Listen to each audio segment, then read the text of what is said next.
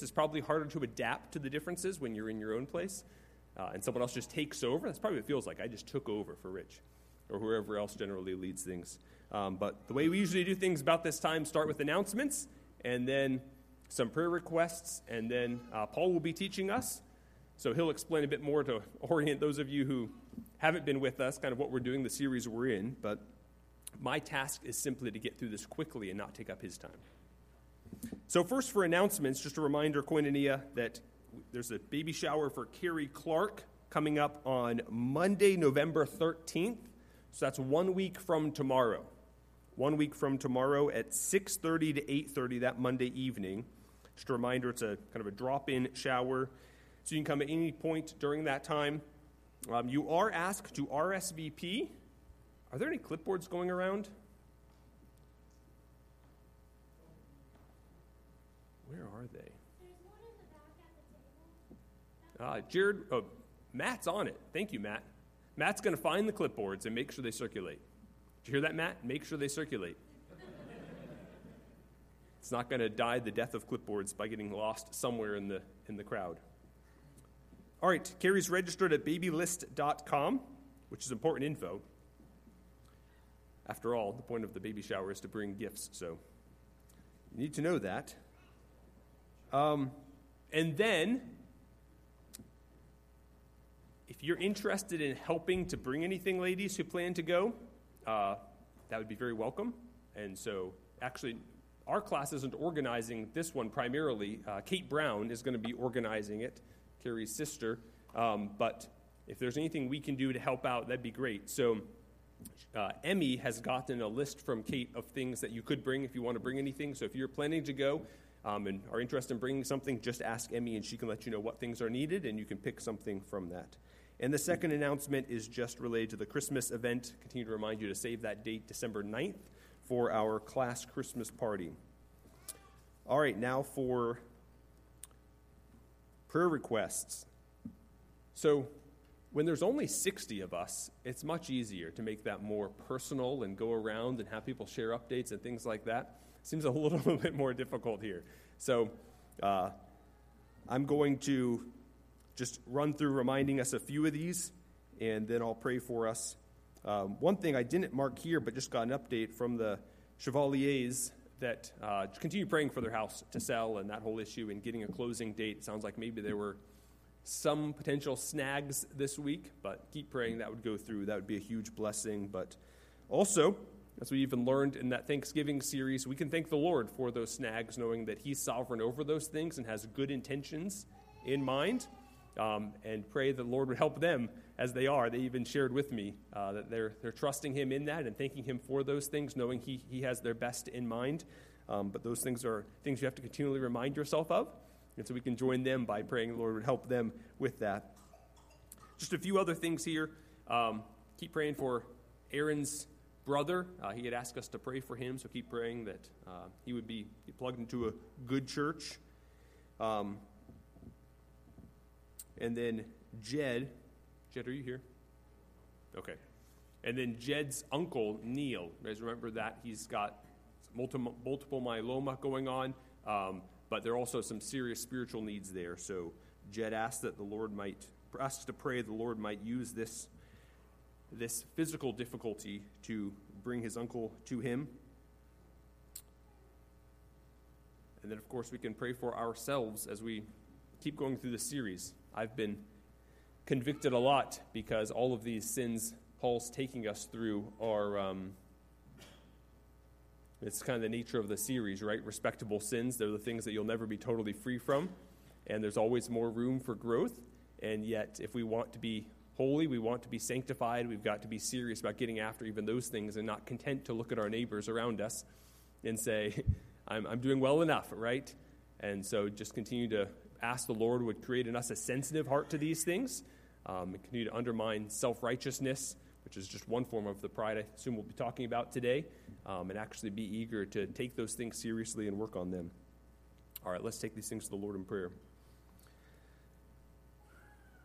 Lord, I do thank you, first of all, just for Christ and for the privilege that we have of being in Him and all of the blessings that are ours totally undeserved because of that. We gather today on the first day of the week because that's the day Christ arose, in which he inaugurated the, the end times, the new creation, even, already started, even overlapping with this uh, falling apart world where sin reigns. And that resurrection inaugurated in his, or that new creation inaugurated in his resurrection isn't something that, Lord, you, you caused to bring about only in him, but that you tell us in Romans 6 that for all of us who are in Christ, we too participate in that new creation, at least at the level of our inner man. So, what a glorious reality to gather here this morning on the day Christ arose, enjoying the benefits, the blessings of partaking in that new creational realm. Even as we look forward to the consummation of that, we look around us and can see that work happening even now. And Lord, that's a progressive work. You're continuing it even as we're sanctified by your Spirit through your word. And so I pray that you would do that work uh, significantly, tremendously today in our midst. Certainly, we've already heard the word from Pastor Farrell in Romans 7, and now as we get another opportunity to hear it uh, from Paul here in, in, these, with a, in a topical way, we pray, Lord, that you would make our hearts sensitive, you would help us to be attentive and focused.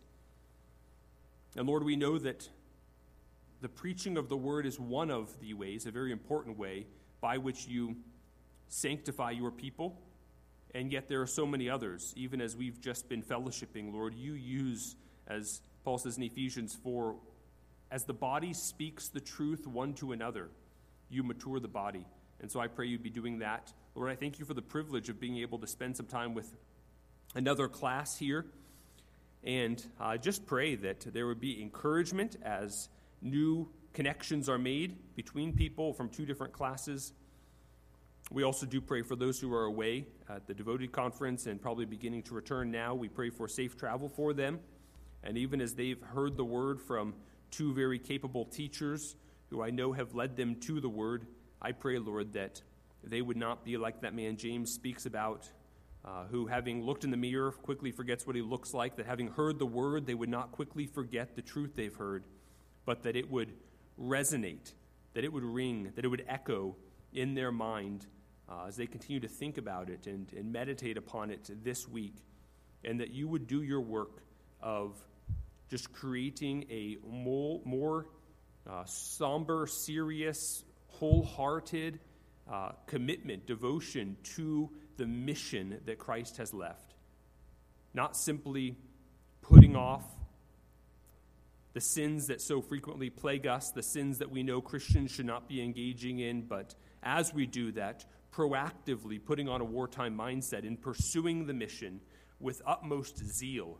May we be people, may they be people as well, from the teaching they've heard, who are just compelled from the moment they wake up to the moment they go to sleep, and not simply by a dressed up American dream, but by a, a a selling out, a getting rid of every other idolatry, every other purpose for living that the world fabricates, uh, however much it may seem like it can be cleaned up, and rather replace all of those with the one thing that really matters, which is Christ's glory accomplished through the mission he's left us, which is largely centered around missions and evangelism and the ongoing transformation of believers as they're uh, growing and maturing in your local churches is happening right here, Lord.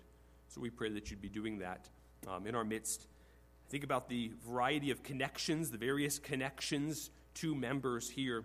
Um, people who are unbelievers or are maybe just very immature, uh, but for whom this class is a burden and wanting to see them come to know you or to repent. And we pray, Lord, that you would be working in those situations, some of which I've mentioned, some of which I haven't. I pray, Lord, that you would work in their lives and as uh, even the members of this class who have those connections to them are given opportunities in your providence to speak truth to them. I pray, Lord, that you would grant them the words to speak, that your word would be heard by them, and that you would work through that to give them new life. Lord, now we, we just pray for Paul as he brings the word, that there would be clarity there, and we pray for our own, our own selves, that we would be humble, eager to hear this word. We pray this in Christ's name. Amen.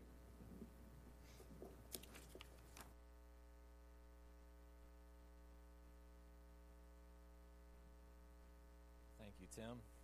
And uh, I'm all mic'd up here, so hopefully you guys can, can hear me. It's a little bit of a different dynamic, as uh, Tim said, um, a little bit bigger group. And so um, just want to uh, kind of orient you to where we've been. You guys are kind of parachuting into the middle of our study of uh, Jerry Bridges' book called Respectable Sins.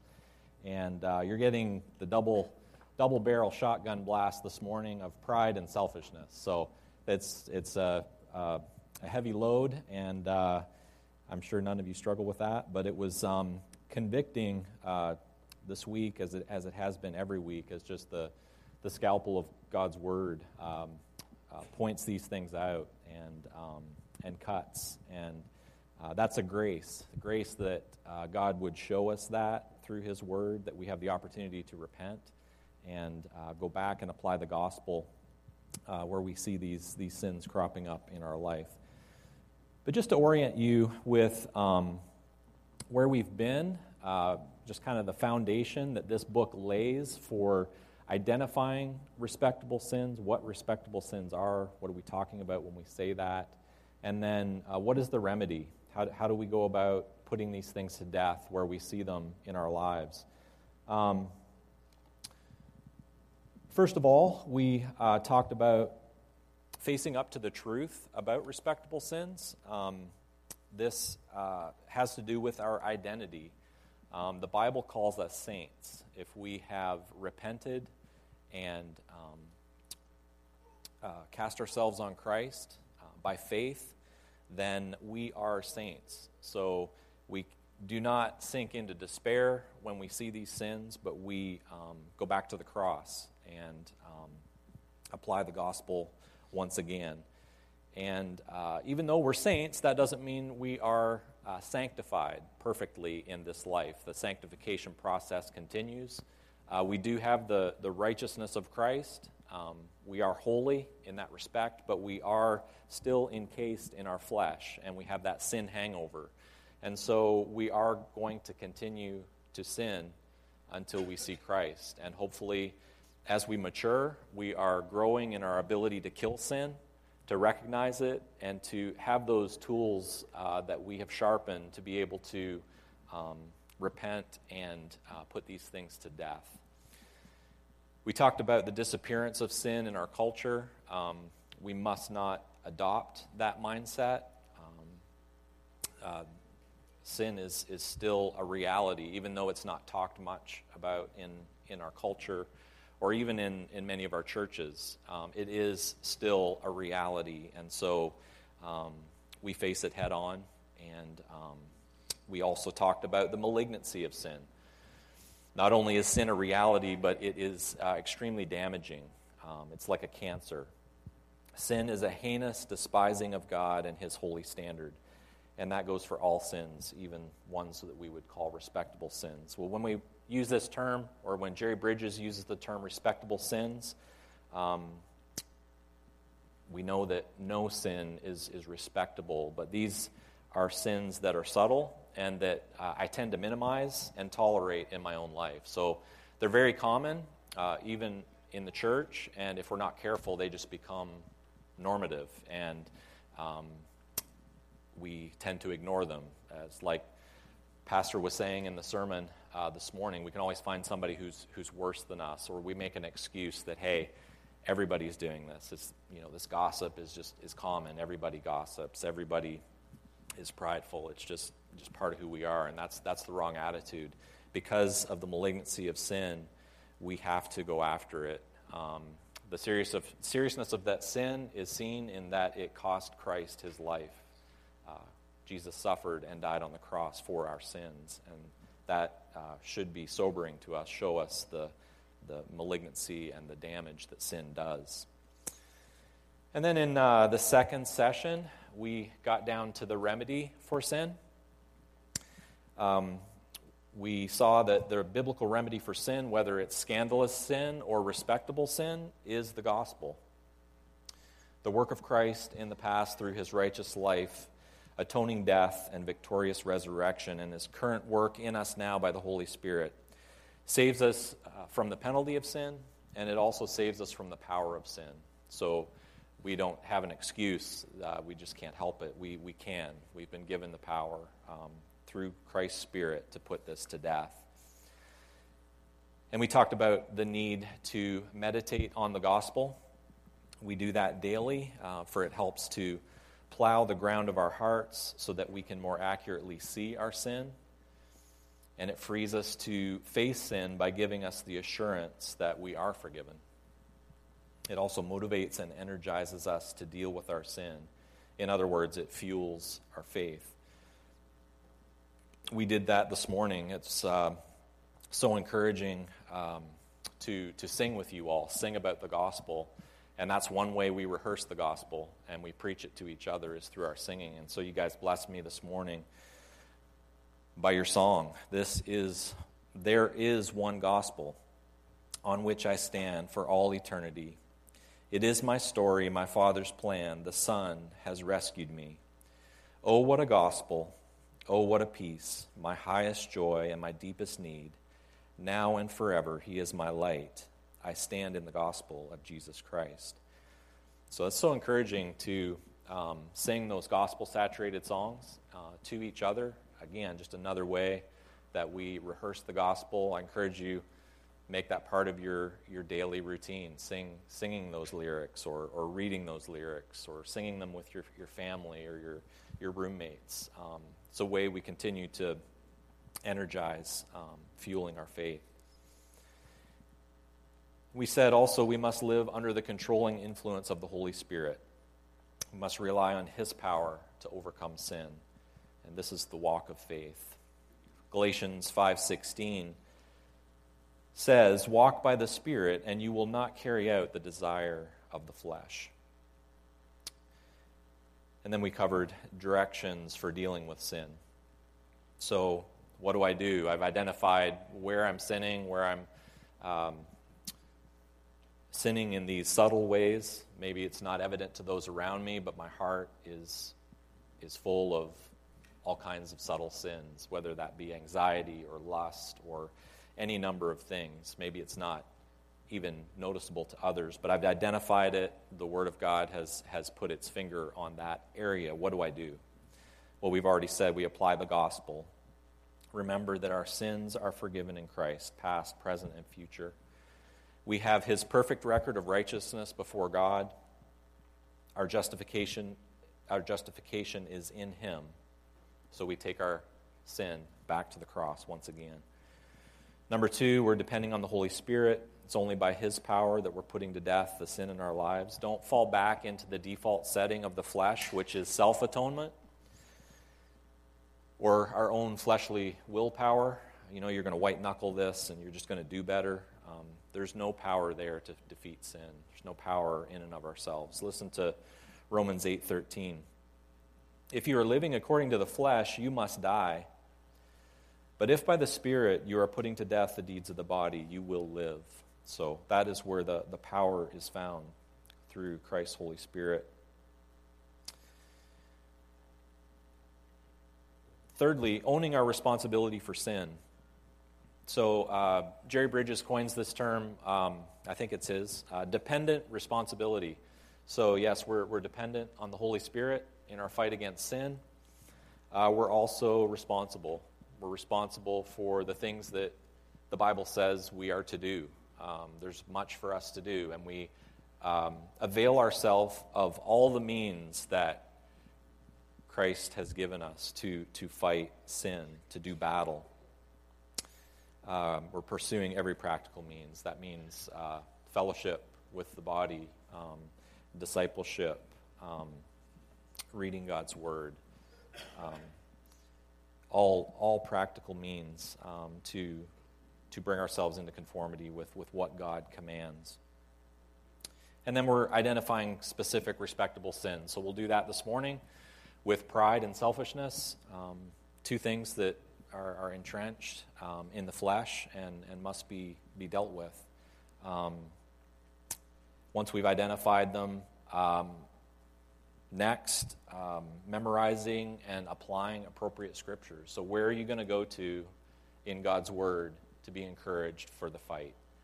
Um, you have to have those down and you have to know where to go in the moment of temptation. Um, if you're not prepared, you, it's too late. Um, Satan's arrow is, is already been released. It's, it's flying towards you. It's too late to grab your armor. So, what scriptures are you um, going to appropriate to do battle? We want to store up God's word in our heart so it can be recalled when temptation is near. Psalm 119, 11. We obey these commands. We have memorized by faith, and you got to go against your feelings in the moment. Your feelings are not a reliable um, indicator of what you should do. Uh, God's truth tells us what we must do. And so that's where we go. We go to God's Word. And then we also said we need to cultivate the practice of dependent prayer. Um, it's calling in spiritual air support, as, as um, John Piper says. Um, that's planned prayer uh, daily. If you know where the battle is, then you got to get up ready, ready to fight and that means um, going to God in prayer, asking for Him to empower you through His Spirit to, to do battle. And then it's spontaneous prayer when these uh, temptations flare up. You know, temptations to lust, temptations to anxiety, temptations to pride. Uh, in that moment, um, you've been in the Word, you've recognized where the battle is, and when that temptation crops up, you can see it coming, and, and that's the time to call out to God for, for prayer in the moment. Lastly, we said we also want to involve the church. Um, if you are a believer who is entangled in a pattern of habitual sin, then seek out a mature brother or sister to, um, to help you. Um, that is what the church does. Um, Galatians 6 1 and 2 um, tells us if anyone's caught in a trespass, seek those who are mature to give, to give you help. And so don't um, don't hide and cover, don't conceal it, but, but bring it out into the open and um, get help. So that's uh, the ministry of the church in the, life, the lives of, of all believers. So that brings us to um, our, our, study of specific, um, accept or respectable sins, the subtle sins that we all we all battle. Um, we've been through several already, but this week we're going to be looking at uh, two in particular, and the first one is pride. Chapter 11 in our study uh, is on pride, and pride is an inflated sense of one's importance. It's a characteristic that we find repugnant in other people, but we're often blind to it in our own lives. And its seriousness can be seen in that James and Peter both warn us that God is opposed to the proud. That's in James 4 6 and 1 Peter 5 5. And to help us identify where we are prideful, we're going to consider certain expressions of this sin. So, where do we see pride crop up? Well, one um, manifestation of sinful pride is the pride of moral self righteousness. Turn to Luke 18. We're going to look at uh, Jesus' parable. Jesus' parable in Luke 18, starting in verse 9. It's a parable of the Pharisee and the tax collector. Luke 18, starting in verse 9.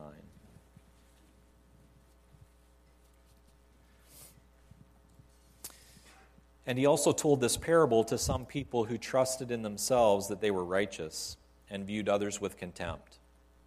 Two men went up into the temple to pray, one a Pharisee and the other a tax collector. The Pharisee stood and was praying this to himself God, I thank you that I'm not like other people, swindlers, unjust, adulterers, or even like this tax collector. I fast twice a week, I pay tithes of all that I get. But the tax collector, standing some distance away, was even unwilling to lift up his eyes to heaven. But he was beating his breast, saying, God, be merciful to me, the sinner. I tell you, this man went to his house justified rather than the other. For everyone who exalts himself will be humbled, but he who humbles himself will be exalted.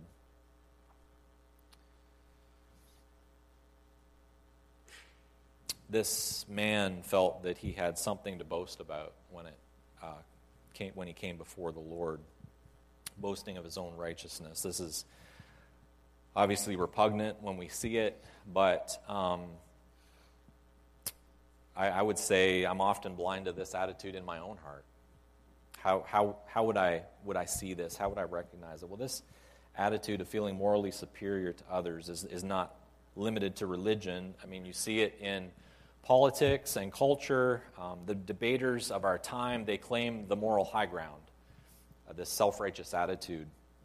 Whether you're watching uh, CNN or Fox News or uh, it's a Democrat or a Republican or people debating wars, you know, countries on opposing sides, who, who has the moral high ground.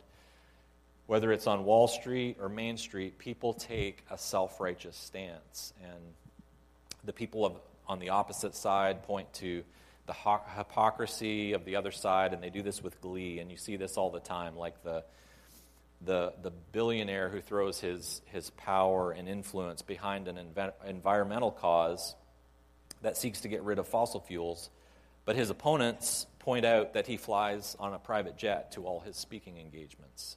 And so they feel better about themselves having reclaimed the moral high ground. And so you see this, this push and pull in our society all the time.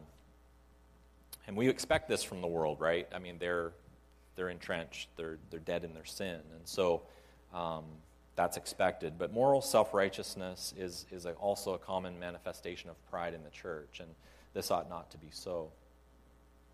This parable is, is a warning from Jesus to those who trusted in their own righteousness, those who don't trust God as their only hope of salvation.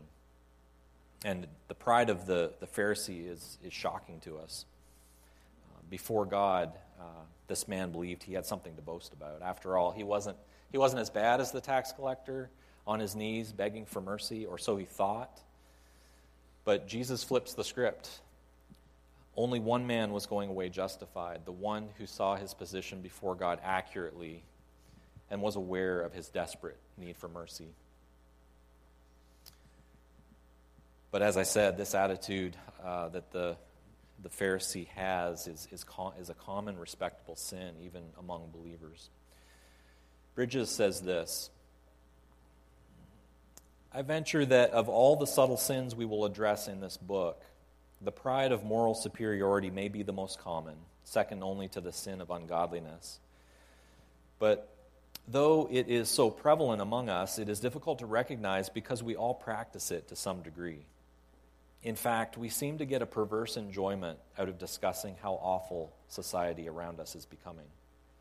When we engage in this kind of thinking or conversation, we are guilty of the pride of moral superiority.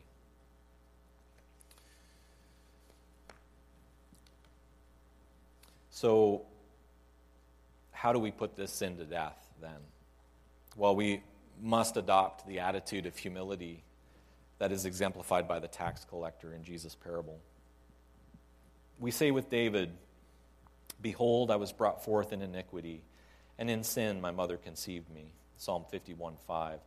It was only the mercy and grace of God that rescued us from a life of sin. Um, we should be marked by humility and gratitude that we have been rescued from a lifestyle of habitual sin. Um, I think all we need to do is go back and, and think, think of our life before Christ. What were we marked by? Um, that should bring us to, to our knees in humility and, and thankfulness for God's mercy and gratitude. Moving on, uh, second manifestation of pride that we see in, in our lives, in the lives of believers, is the pride of correct doctrine. Um, this is an assumption that my doctrinal beliefs are correct and anyone holding to another belief is theologically inferior. This is not referring to the primary doctrines that, that you must believe to be a Christian, but secondary doctrines that sincere believers may hold that differ from ours. It's Arminianism versus Calvinism, dispensational versus covenantal theology, premillennialism, amillennialism, postmillennialism. These matters are not unimportant, But if you are always itching for a doctrinal debate and come away with disdain uh, or contempt for your opponent, check your heart for a doctrinal pride. Or maybe you don't consider secondary matters of doctrine to be important at all. You're out there sharing the gospel while others are arguing about these doctrines, and you're looking down on fellow believers who take these things seriously. This too is doctrinal pride. How should we uh, put this to death once we've identified that we are guilty of doctrinal pride? Well, let's look at how Paul instructed the Corinthians on this topic. Uh, turn to 1 Corinthians 8. We'll look at this real quick. 1 Corinthians 8.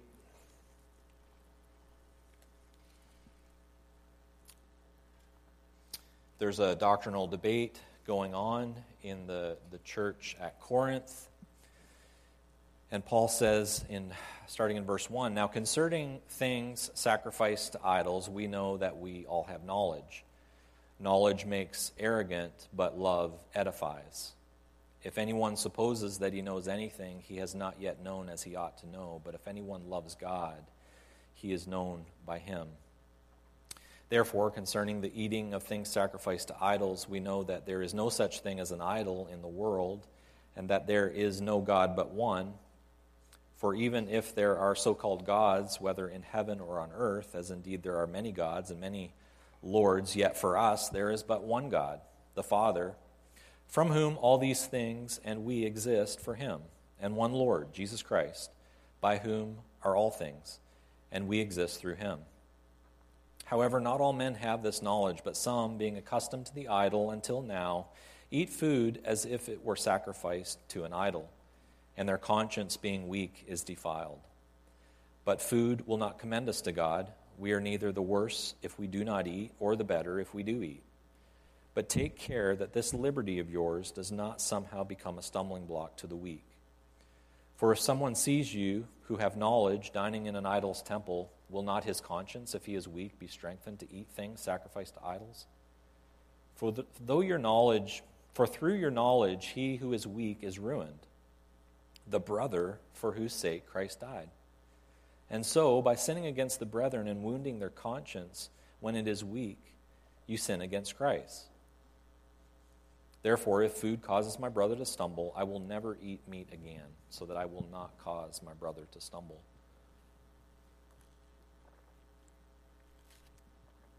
Here we see the Apostle Paul agree with those who have correct doctrine. It's not sinful to eat meat that's been sacrificed to idols. Idols are nothing. There is one God. And so you can partake of that meat as uh, part of your Christian liberty. He's agreeing with those who have correct doctrine. But he's not agreeing that they can use their liberty to um, harm the conscience of another who is weak. Verse 1 says, Knowledge puffs up, but love builds up. It's another translation. Is your doctrinal uh, purity, your doctrinal convictions making you arrogant? Um, are you willing to not make that an issue uh, for the sake of loving a brother? Um, Hold your convictions strongly. If you're convinced of that biblically, don't lay it aside. But um, these people were, were using their correct doctrine on uh, Christian liberty to, to do harm to those who had weaker consciences. So, love is the, the prevailing um, priority. Um, I think this discussion on liberty is probably something that um, a lot of young people struggle with as well. Um, are you using your Christian liberty in a way that does violence to, to the conscience of, of a brother or sister in Christ? Are you willing to lay aside your liberty uh, for the love of another believer? Um, hold your convictions in humility with love for your fellow believers. I think that's the, the message of 1 Corinthians 8 1. Um, so, again, uh, the area of doctrinal pride um, is, is a very real, uh, a real sin, and uh, it is uh, on display um, in the church quite frequently. So check your heart. Do you uh, struggle with this sin? If you do, repent. Another manifestation of pride is the pride of achievement. The pride of achievement. The pride of achievement is taking personal credit for success in life, successes in life that are under the sovereign control of God. I'm just going to run through some text really quickly. 1 Samuel 2 7 says, The Lord makes poor and rich, He brings low, He also exalts. Deuteronomy 8 17 and 18 says, Otherwise, you may say in your heart, My power and the strength of my hand made me this wealth. But you shall remember the Lord your God, for it is He who is giving you power to make wealth, that He may confirm His covenant, which He swore to your fathers, as it is this day. It's a warning to Israel from Moses, um, remembering where they came from, what the Lord had done for them, how He has provided for them uh, from His very hand. 1 Corinthians 4 7 says, For who regards you as superior? What do you have that you did not receive? And if you did receive it, why do you boast as if you had not received it? We have nothing that didn't come to us from the hand of God. Our abilities, our skills, physical strength, good health, all these things that enable us to be successful in our work or ministry or hobbies, they all came to us from God. There's no such thing as the self made man. And this goes against the American dream that the world encourages us to believe in and pursue. I mean, historically, America has been a, a, very prosperous nation since our founding. People who have exercised the biblical virtues of diligence in work and stewarding their resources wisely have experienced success in academics, in business, careers, athletics, and the arts. Why? Because God has chosen in his sovereign will to make America prosperous and to make Americans prosperous. I think it goes back to what Tim has been teaching us in Koinonia is we, we say, uh, we know the cause. The cause is, is me. I did it, or it just happened. But um, the cause behind all of this is a sovereign God. Um, there are even those who who point to our founding documents. They say the, the system of laws is why we have um, the prosperity we, we have enjoyed historically. And while I'm thankful for those documents, I'm thankful for the men that put them together, I think there again we can be attributing to, to man what, what God has done. God has made America a, a prosperous country where if you work hard and are diligent, um, success can be attained. But it is sinful to congratulate yourself on those successes. We have to go back to the source of all blessings. It's from the Father of lights that all good things come from. So there's no reason for, for chest thumping. How would I be able to diagnose this in, my own life? How, how do I know if I'm pridefully sinful in this area of, of personal achievement? Well, do you have an inordinate desire for recognition? Do you only take opportunities that will put you in the limelight? Are you willing to, to serve in the shadows? Those are good heart checks. Um, remember the words of Jesus in Luke 17:10. When you do all the things which you are commanded, say, We are unworthy slaves. We have done only that which we ought to have done. And also, we have to remember that uh, recognition comes from God, whether we are, are recognized and elevated to, to a place of prominence or whether we serve in the shadows and nobody ever knows our name. It is, it is God that grants recognition. He puts down one and he exalts another. Psalm 75, 6. That is his domain.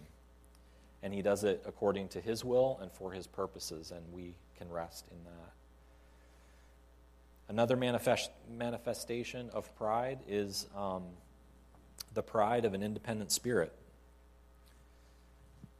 This is a temptation for all of us, but um, particularly so for young people, um, especially young men. Uh, I know because I once was a young man. Uh, don't laugh. Uh, this and this can show itself in, in two areas um, a resistance to authority and an unteachable spirit.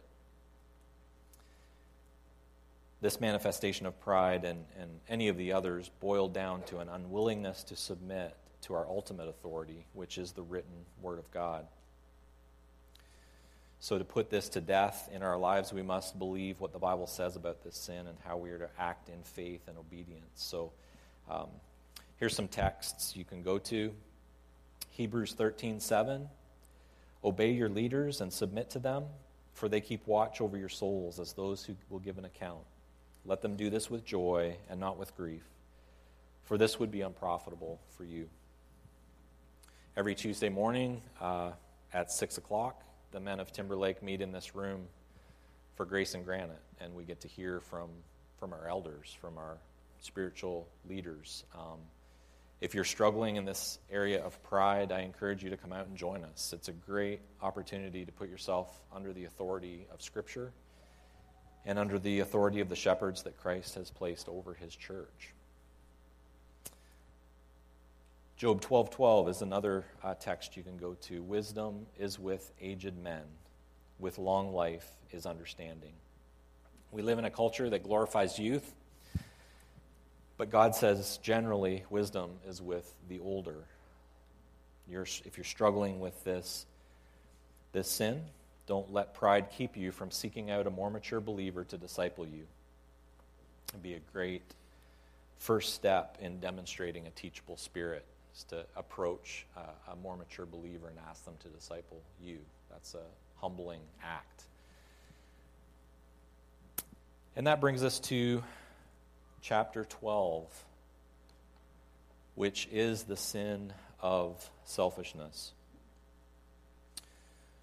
Selfishness is putting my own needs, desires, and concerns before those of others for the purpose of my own pleasure or gain. And this is the, the default setting of every person from birth. If you don't believe that, you know, volunteer in the two year old nursery. Um, you will see selfishness on display. As we grow uh, from the two year old stage, we, we learn to mask our selfishness because we learn that it's socially frowned upon. Nobody likes to be around a selfish person. So we mind our manners while our hearts can still be full of selfishness. And this selfishness gets exposed um, in relationships. The more intimate the relationship, the more likely my selfishness will be exposed. And that is a good thing. That's a, that's a grace of God because this is a subtle sin that is often overlooked in the lives of believers. If you have a friend that loves you enough to tell you when you are being selfish, that, that is a grace from God. You can then seek forgiveness and repent uh, of the sin. The most uh, intimate of human relationships, that of a husband and a wife in marriage, is the context where a lot of selfishness gets exposed. Marriage is a great tool for sanctification that the Lord uses in the lives of believers.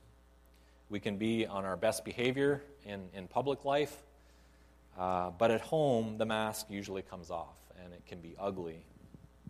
But again, this is a great opportunity to do the hard work of putting selfishness to death. And as you're, you're working on dying to self in your marriage, God may bless you with a little heathen to raise. Um, another uh, sanctify, sanctifying influence in your fight against selfishness. So, this is uh, an ongoing battle that will last the rest of our lives. But be encouraged in the gospel. Jesus was never selfish, and we have his righteous record before God. Jesus died for our sins of selfishness, and this should humble us in our fight. God gave us the Holy Spirit, so we no longer live for self. He has broken the power of selfishness in our lives. And real quickly, we're going to look at four areas that selfishness expresses itself in.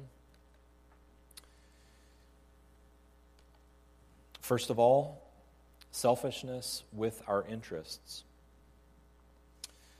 I'm going to read Philippians 2 3 and 4. Do nothing from selfishness or empty conceit, but with humility of mind regard one another as more important than yourselves. Do not merely look out for your own personal interests, but also for the interest of others. So it is appropriate to be looking out for your own interests. Uh, that is important to be faithful in your work, in providing for your family. Those are legitimate interests that you need to be um, responsible to, to fulfill. But uh, don't stop there. Don't just stop thinking um, at the point where um, my needs are, are being met, but think of the needs of others. How would you know if uh, this is an area you're struggling with? Are you the uh, me monster in every conversation? Um, you have to outdo everyone else and have all the attention focused on you. Maybe you have trouble concentrating on what others are saying because you're thinking about what you're going to say next. Could be a good indicator that you're preoccupied with your own interests, not those of others. Also, selfishness can manifest itself regarding our time do you guard your time for your own ends? Um, do you talk a lot about me time, needing me time instead of serving others? Maybe serving your husband, serving your wife, serving your children, serving at church? Are you always too busy to uh, make time for others? It ought not to be so. Galatians 6 2 says, Bear one another's burdens and thereby fulfill the law of Christ. If you're going to be involved in others' lives and get to know their burdens, first of all, and then be able to step in and help um, with spiritual counsel um, or practical help, um, physically uh, inserting yourself to do tasks that other people can't do for themselves, that's going to require time. It's going to require you to die to self and um, put yourself out there to, to serve others with your time. Another area is selfishness with our money. Are you indifferent to the material needs of those around you, particularly in the church? 1 John 3:17 says, "But whoever has the world's goods and sees his brother in need and closes his heart against him, how does the love of God abide in him?" Again, we uh, talked about the uh, sin of ungodliness. We called it the, the soil out of which grows all kinds of other sins. For hoarding our money, if we consider that to be our own possession, we're forgetting God. We're forgetting that every dollar that we have, no matter how it came into our possession, is a gift from God but often we, we segment our financial life into another category and we, we forget God. And so that not that should not be, be so in the lives of believers. Another area selfishness uh, raises its ugly head is in a lack of consideration for others. Do you have a lack of regard for how your actions impact other people? This could show up in, in many ways. Are you habitually late, inconveniencing others and costing them their time? Do you leave messes for your roommate to clean up? Or maybe your spouse to clean up? Everybody is always having to go behind you to, to um, clean up for your messes. How about your speech? Do you make cutting or rude comments? that hurt other people needlessly. These are all uh, indicators that um, you may be selfish in your lack of consideration for others. Well, where do we go? We've identified selfishness. Um, we're convicted about this in our life. Where, where do we go? We look to Christ as the example of unselfishness. 2 Corinthians 8 9 says, For you know the grace of our Lord Jesus Christ, that though he was rich, yet for your sake he became poor, so that you, through his poverty, might become rich.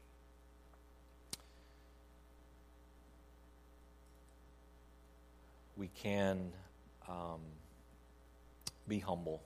Uh, through the power of the Spirit, we can emulate the humility uh, shown by Christ, who gave up um, immeasurably more than we will ever give up to, to come to earth, to give his life as a ransom for us. Um, Bridges uh, makes this comment Living unselfishly will cost. It will cost time and money. It will, beco- it will cost becoming interested in the interests, concerns, and needs of others, and it will cost in learning to be considerate of the emotions and feelings of others. So that's a, um, a brief overview of, of pride and selfishness. Again, one of the challenges in a series like this is just we, we just have time to just kind of skim across the surface. We could do a multi week series on either one of these sins. Um, but I trust that uh, even this um, brief overview of these sins has have given us um, uh, insight into where we may be sinning in these ways, um, sinning in, in subtle ways that um, maybe we're not even aware of. But as the, the Word of God brings these things to to, li- to light in our lives, we need to be about the battle of, of putting the sins of pride and selfishness to death. Um, one help to you in this regard can be your family or maybe your close friends or roommates. You can ask them for help. Ask them what they see in your life, areas where they are observing pride and selfishness. That would be a, a good way to put on humility as you begin to put these sins to death in your life. Um, I'm going to close in, in prayer, and uh, let's ask the Lord's help in this regard.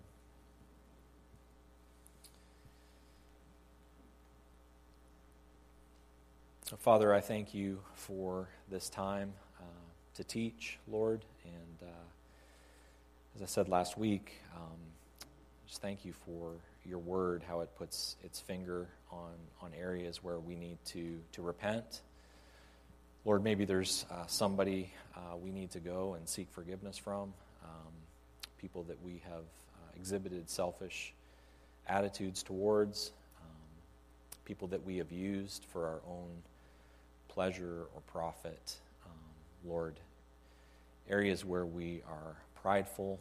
Um, Lord, we uh, pray that you would help us to, to humble ourselves, um, looking to Christ as our example, who um, humbled himself in coming to earth, Lord, taking on human flesh, uh, living amongst us, um, setting aside the glories of heaven to serve us, Lord, not to, to be served. And I pray that we would be about that work ourselves, um, not seeking our own advancement, Lord, but um, just being willing to pour ourselves out in the church, in our jobs, in our relationships, uh, setting aside our time or what we falsely label our time, Lord. Uh, we've been all allotted um, a certain amount of time on this earth. Help us to be good stewards of that using our time for uh, your work and, and seeking to bring you glory through, throughout all of our days. Lord, we pray as we go throughout the rest of the day that we would um, be meditating on these things, meditating on Romans 7, uh, meditating on uh, what we've heard here this morning. Lord, we pray that we would be faithful doers of your word and not hearers only. We ask this in Jesus' name. Amen.